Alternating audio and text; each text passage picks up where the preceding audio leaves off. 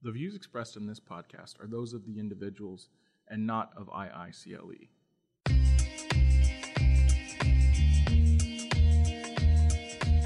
Hello, and thank you for joining me on In the podcast about all things law, big and small. I'm your host, Chris Noel. Today is all about that day lawyers have coming up every two years the reporting period. Now, sometimes it can strike fear into the heart of any person. However, it doesn't have to be. I was able to speak with the director of the MCLE board, who shed some light on not only the reporting period, but the reasoning behind some of the new PR requirements, as well as some do's and don'ts when it comes to reporting your CLE. My name is Karen Litscher Johnson. I'm the director of the MCLE board of the Supreme Court of Illinois. Our office of uh, 10 people is located in downtown Chicago, just a block off LaSalle Street. Perfect. Thank you so much for joining me today, Karen. I really appreciate it. You're welcome. Glad to be here. And so, my first question is How was the CLE board established? Well, the MCLE board was established by rule of the Supreme Court of Illinois, and it established the MCLE program and how it was to be operated and the rules that would govern uh, the attorneys who need to take the credits, exemptions, how you can earn credits, and the entire reporting process and an audit process that's also um, in the rules. Now, as far as um, looking at why um, that change was made in the court rules to add the MCLE program. The best way I think to look at it, because people have asked, you know, why was the MCLE program started? The court really explained in its own uh, court rules why it was coming up with this new program. And its protection of the public is the focus. There's a preamble to the court's rules um, that start at Rule 790 with the title and purpose of the MCLE board and it says uh, in the preamble the public contemplates that attorneys will maintain certain standards of professional competence throughout their careers in the practice of law. And these rules um, are intended to assure that those attorneys licensed to practice law in Illinois remain current regarding the requisite knowledge and skills necessary to fulfill their professional responsibilities and obligations, and thereby improve the standards of the profession in general. So the focus is protecting the public and ensuring that um, when the public addresses um, their legal concerns with attorneys, that those attorneys have requirements to remain current in the law so that they can best serve those clients. Hmm. So, how does how does the CLE make better lawyers and help clients? How does that work? Well, it's certainly the um, plan that lawyers who remain current in the law will be better skilled uh, at what they're doing to represent their clients, better advocates for their clients, help make the entire system of justice more efficient in uh, representing their clients, and know the ethical boundaries, but also the professional um, aspirations you know, of the legal profession as as part of that profession that's not like any other profession. We have ethical rules that establish what must be done, but then there are also professionalism considerations of how we can best serve our clients and best serve the system of justice through our professional actions. Hmm. So, recently, I believe within the past year or so, um, there are new professional responsibility requirements. So, how do the new professional responsibility requirements compare to the previous ones? Well, what happened when the change was made effective July 1 of 17, the court took elements of the professional responsibility requirements that already existed.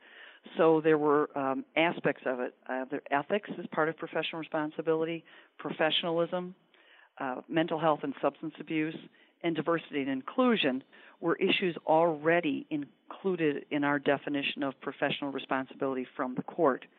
The court said that certain of those um, subcategories, namely mental health and substance abuse and diversity and inclusion, needed a special level of attention and to make those a requirement of the professional responsibility component of the MCLE requirements. What that means is for a two year reporting period that all attorneys have, other than those who are newly admitted or have an exemption, 30 hours still required. Still have to have six hours of, them be professional responsibility. But of those six hours of professional responsibility, one at least must be mental health and substance abuse, and another one must be diversity and inclusion. So that was the change that was made effective July 1 of 2017. It's important to note that the reporting period that ends June 30 of 18, that's not a requirement yet. It takes effect with the reporting period that ends June 30 of 2019. Hmm. People can earn those credits at any time. They count toward the 30, they count toward the 6, but um, when they are required, as in you'll re- be reporting that you're completing those specific requirements within professional responsibility, that must first be done with the reporting period that ends June 30 of 2019. Okay. So it sounds like the PR sounds like it's moving from uh, more of an external to more of an internal focus, or at least adding the internal focus for the lawyer? Well, I think the the opportunity was always there for attorneys to turn uh, some of their attention in MCLE uh, credits to obtaining more information about mental health and substance abuse and diversity and inclusion. But now it will be a requirement, and part of the reason is that the court said um, when they announced this change that there were not that many courses out there on these topics of mental health and substance abuse. And there was a study uh, back in 2016 that was announced. Uh, the Hazelden Betty Ford Foundation did a study on lawyers and uh, found that attorney uh, substance abuse and mental health were really more significant concerns than folks had previously thought so that this study reported that 21% of licensed employed attorneys qualify as problem drinkers, 28% struggle with some level of depression, and 19% demonstrate symptoms of anxiety. And that the really crucial part of it was that younger attorneys in the first 10 years of practice exhibit the highest incidence of these problems. And in the past studies, that represented a reversal of previous research that indicated rates of problem drinking increased as you spent more time in the profession. So that was especially glaring that these problems of mental health and substance abuse are getting to be much more prevalent in newer attorneys than otherwise thought. So that was one part of um, the requirement that was added. The other was diversity and inclusion. And as the court noted in its um, press release from that time period, it was back in April of 17 when this uh, change in the professional responsibility rules was uh, first announced that obviously numerous studies have demonstrated that our legal profession lags behind other fields with regard to diversity. And so, with the courses um, that are coming out accredited for professional responsibility in those areas lagging, there obviously was a need to educate attorneys on mental health and substance abuse and a need to educate all lawyers and other people in, in the society in general, but specifically here, lawyers, about diversity and inclusion, the court said as a way to increase the available courses, we're going to make this a requirement for attorneys to look um, at these issues um, on a more specific basis. Now, from a personal standpoint, I think it's an access to justice issue that lawyers are now being uh, required to take a mental health and substance abuse credit every two years.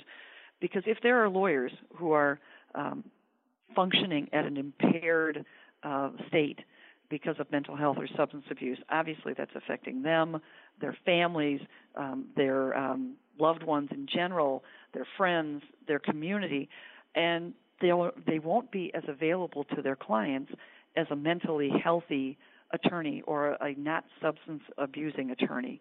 So that um, as lawyers are not available to clients either in terms of total hours they're they're not available at all or they're at, uh, operating at a reduced capacity because of these impairments uh, it's an access to justice issue. There are fewer lawyers available to do the work, that, the important work that needs to be done for the public. So I like to think of it as a way to keep lawyers, you know, working and productive and satisfied in the work that they do, so they can continue to uh, to do that work and, and do it well.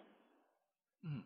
You know, it's interesting. Um, I noticed you talking about there towards the end um, your perception of that, and I, I, would like to know, just as the MCLE board's um, director, how do you view the MCLE board in general when it comes to being behind CLE in Illinois? Well, it's it's certainly that the board has been chosen. Individual members have been chosen by the court to lead this effort. So the board directs what it is we do, you know, here as a staff and as the MCLE program, and those members are chosen from across the state. So there's representation. We also have a uh, one member who's not an attorney, and that member um, works in adult education and we've always um, we very uh, short period of time we didn't have a non-lawyer member on our board from the beginning for virtually the entire time we've had a non-lawyer member who has worked in adult education and it's been very helpful to the board because they are interested in knowing what it is that you know, is, is best in lawyer education or in adult education in general. So they uh, have learned about principles like that. Some of them come in with a, a good amount of knowledge in that area already.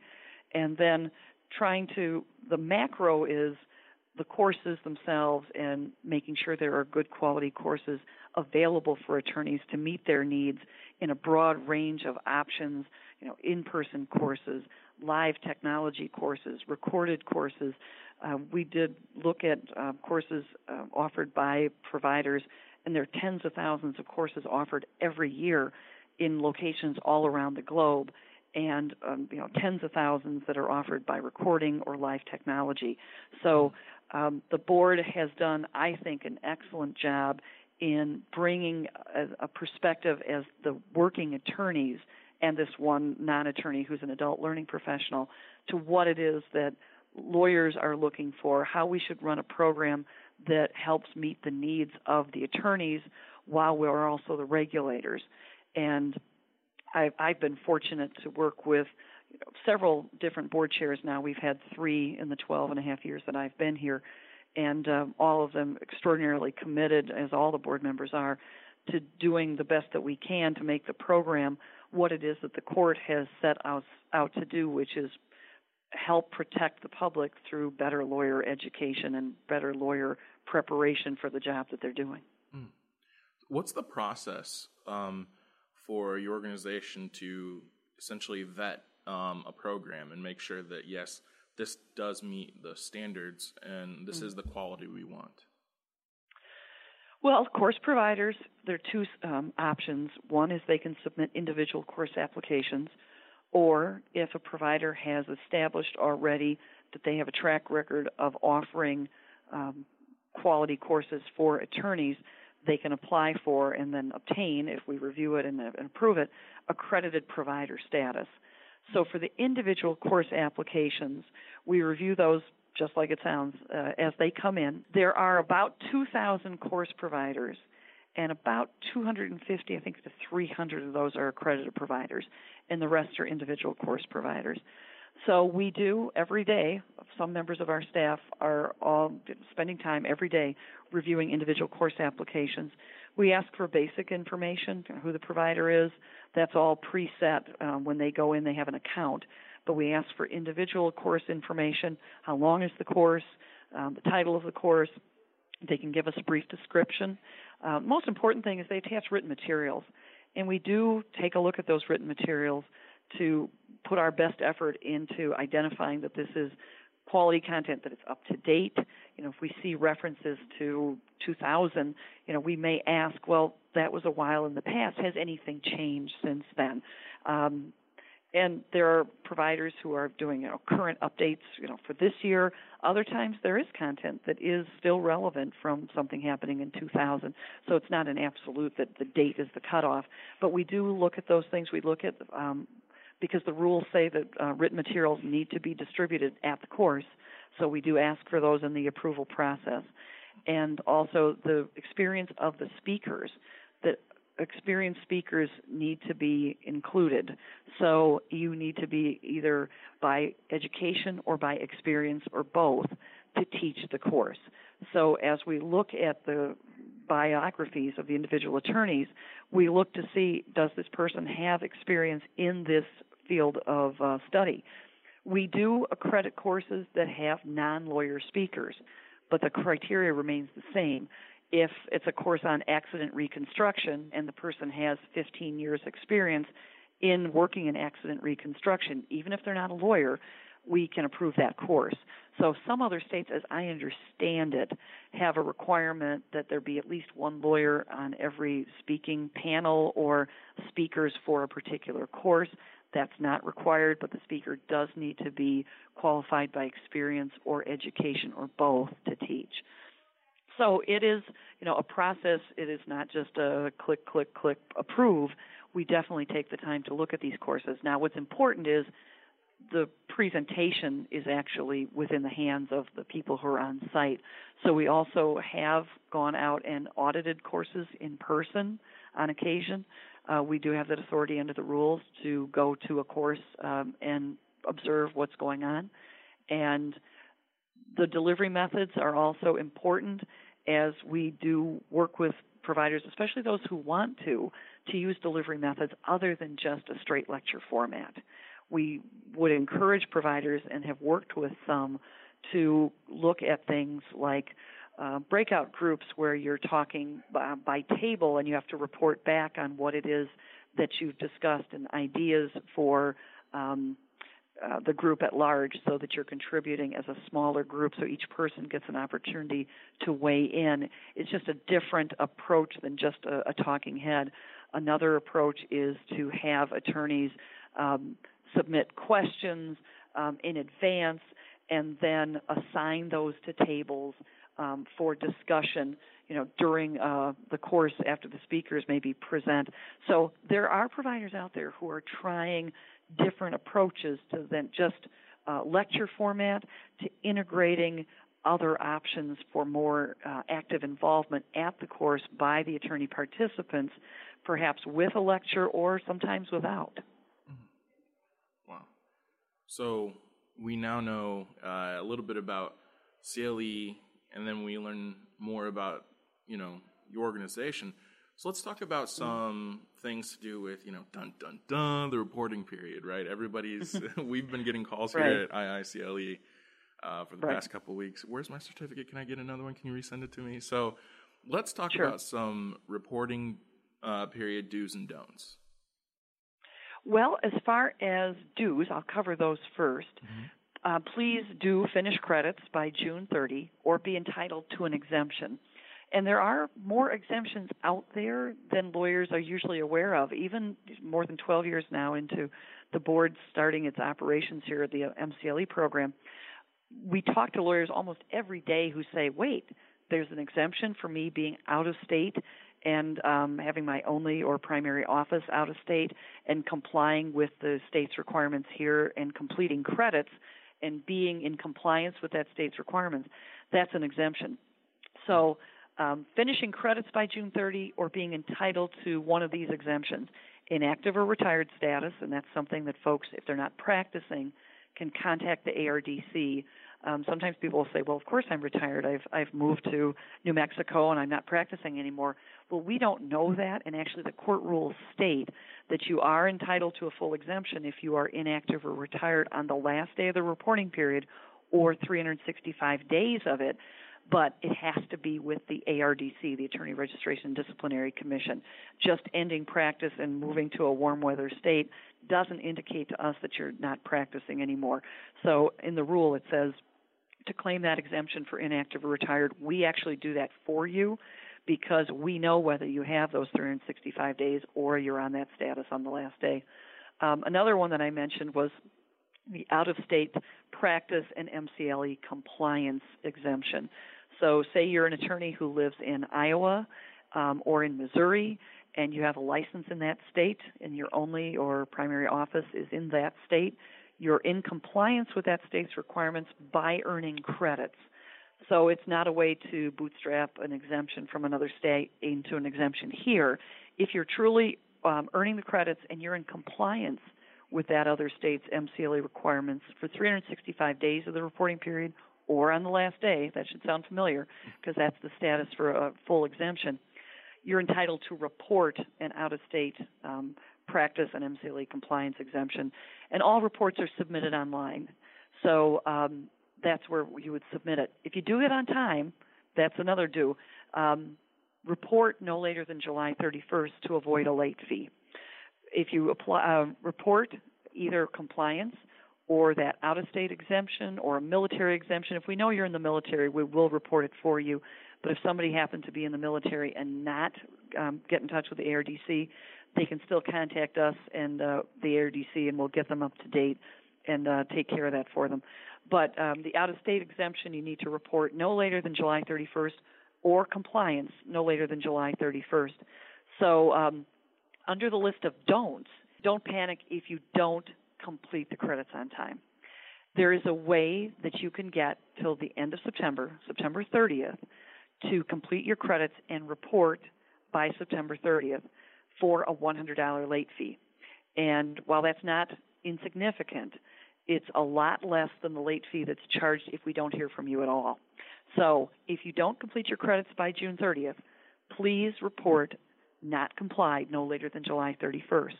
What that does is it fixes your late fee at $100 rather than the 250 that we have to impose by court rule if we don't hear from you by July 31st. So take that opportunity in July, count up your credits. You say, oh my gosh, I'm one hour short. Don't panic, report not complied, and you can get till the end of September for $100. If we don't hear from you, the late fee that we have to charge is 250 So it's a way to save yourself $150 if you didn't complete by the June 30th compliance deadline. Another don't is don't panic if you report more than once. We've had attorneys call us and say, "Oh my gosh, I clicked complied. I thought I was right. I'm two hours short, um, and it's the middle of June." We tell them, "You've got time to finish. Don't worry. Once you're done, just go ahead in and report complied again. We will take your most recent report as your report for that reporting period." We've had people log in, report, realize they were wrong. They log in again, report what they thought was right. They log in, oops, they check the wrong box. They report an out of state exemption. They're not truly out of state. They go back. We've had four or five reports for a single reporting period, but we will just look to whatever is the most recent report from you. And also, um, don't throw away MCLE certificates um, because you need to keep those for three years after the reporting period ends. The rules do allow the MCLE board to conduct audits, so we can ask you for those certificates of attendance, teaching certificates, articles that you've written and relied on for credit, along with the contemporaneous time records for the um, research and writing that you did. Uh, so don't throw your records away. You can after three years. You can certainly keep them longer if you wish. And all records can be kept electronically. You can print those out, you know, for us from the electronic format, but you do not have to keep paper records if you don't wish to. Great. So So those are my do's and don'ts. so those are for, you know, current reporting um, individuals. What about someone who, you know, graduated recently, um, passed mm-hmm. the bar and are new lawyers? What happens when it comes to CLE in their first couple years? Right. The first year, um, they're covered by the newly admitted re- uh, attorney requirements, and those newly admitted retur- attorney requirements uh, require that you do 15 hours of credit in your first reporting period is um, from the day you're admitted, one year later to the end of that month. So, say you're sworn in on May 7th of the one year, your reporting period ends May 31st of the next year. So if you know the month you were sworn in and the year, just take the last day of that month. One year later is the end of your reporting period. So for those uh, newly admitted attorneys, they're broken into two groups. One is uh, attorneys who've been practicing already in another state and have added Illinois as uh, another licensure. Those folks can do 15 hours of credit in any area they wish. So their 15 required hours can be in anything that's accredited for Illinois credit. So that means courses, that means um, writing and researching legal scholarly publications, um, teaching a CLE course themselves. Those credits can all count toward the 15. The larger group of newly admitted attorneys are those folks who this is their first licensure. They haven't practiced anywhere else for the minimum amount of time required by the rules. They may have another license that they've only had for a month or two or six months. Those folks need to do the newly admitted attorney requirements that are also 15 hours. But within those 15 hours, there's a requirement that you do either the a thing called a basic skills course, which is uh, at least a six-hour course that's approved as basic skills, or a mentoring course that's um, approved by the Illinois Commission on Professionalism, which is another entity of the court, or you can do both, which obviously then would total 12 hours because each of those is six hours. So if you do both of them, you have 12 hours, and you need to get another three um, in any area that you choose. Um, if you do just one of them, you have six hours, and you can take the nine hours in any other area that you wish. So if you're a project finance attorney, you can take all nine of those hours in accredited project finance uh, courses, or um, if you're already uh, helping teach a course, or if you've published an article for attorneys in your particular area, you can count those credits toward the nine as long as they're approved for Illinois um, use as MCLE credits. So that's newly admitted uh, requirements. Then you get to report uh, th- online and it's due 31 days after your reporting period ends. So someone whose reporting period ends May 31st needs to report then by July 1st. That's 31 days. Mm. Are there any tips or tricks for uh, newly admitted attorneys uh, that you'd like to impart? Well, I would say for newly admitted, you can certainly take the basic skills course in person.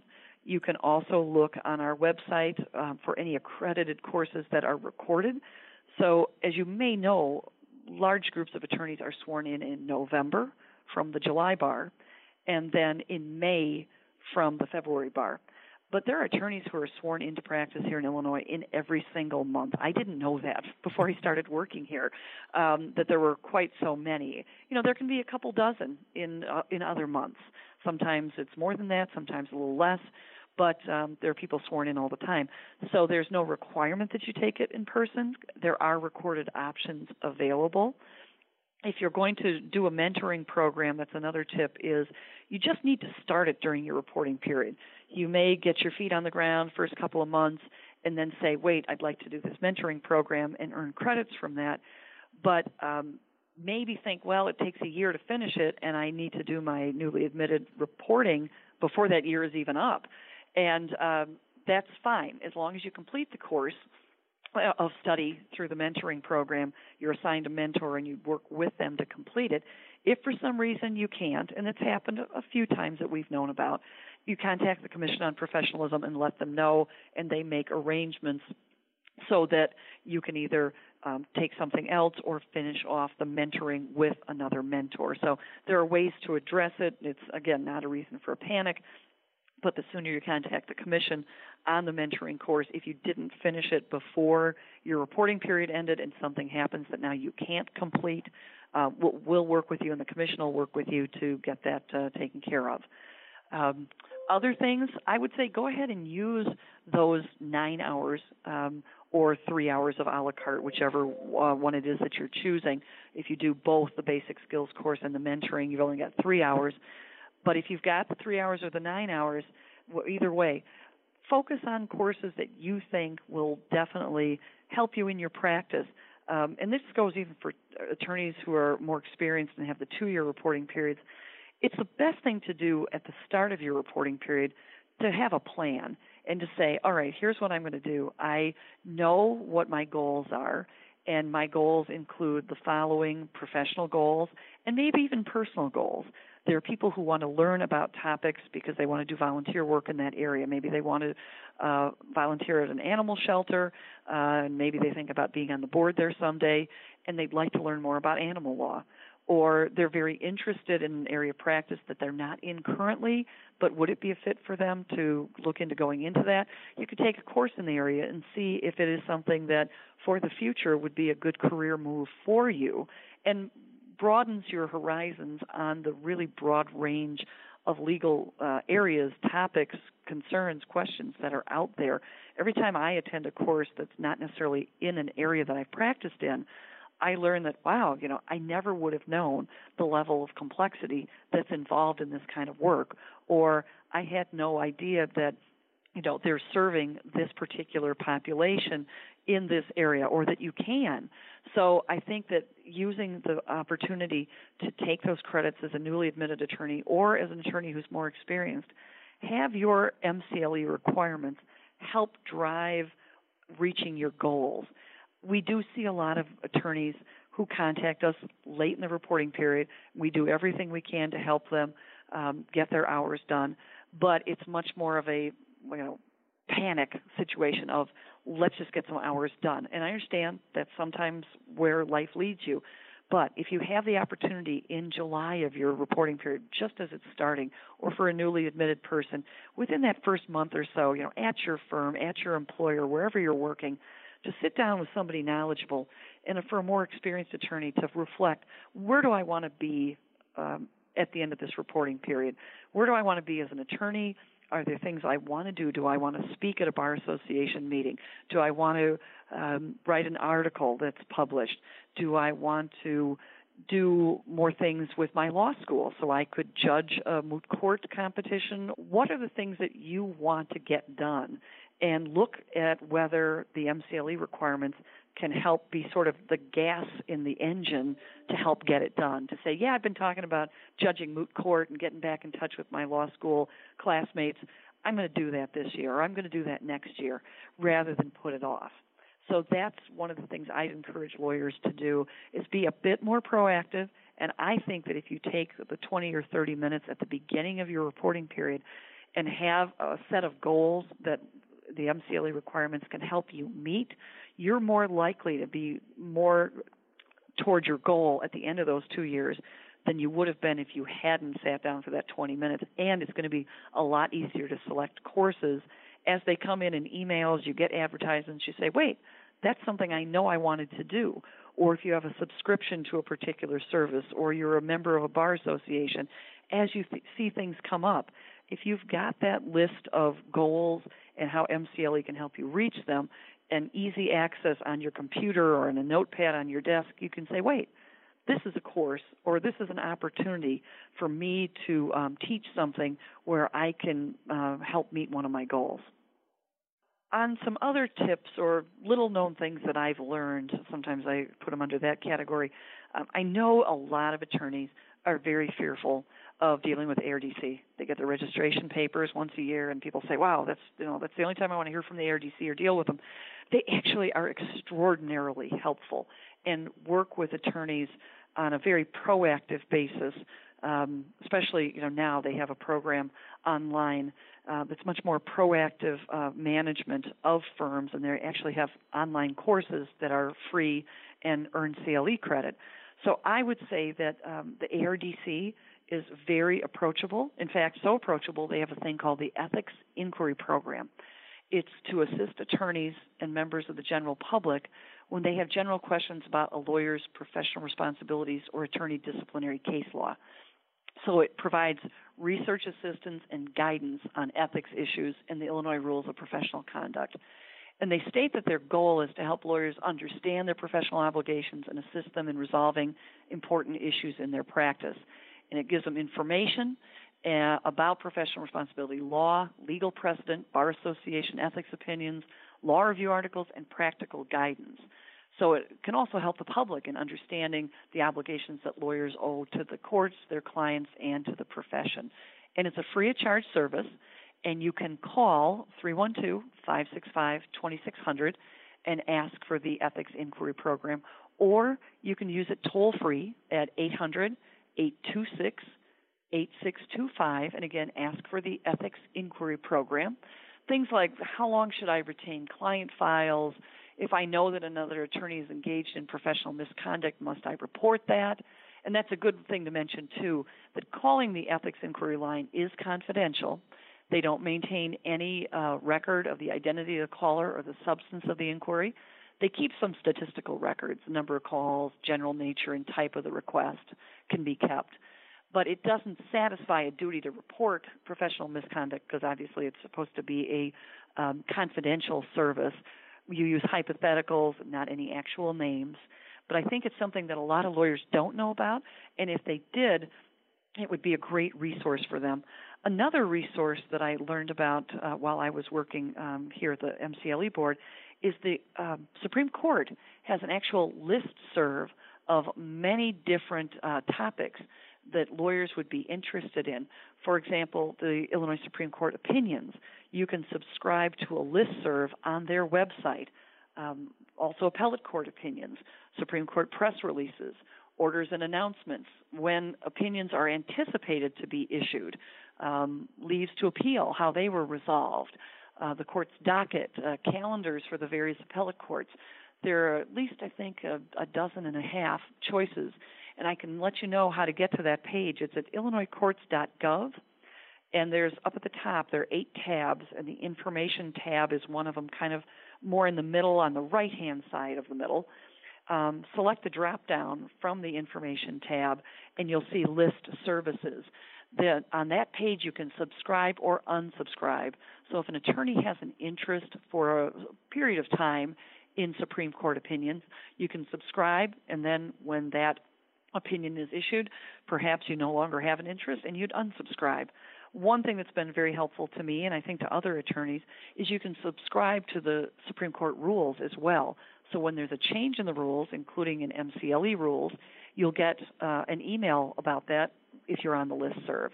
So that I think is a resource that attorneys would benefit from uh, that many of them don't know about uh, when I'm talking with them on the phone. Thank you for listening.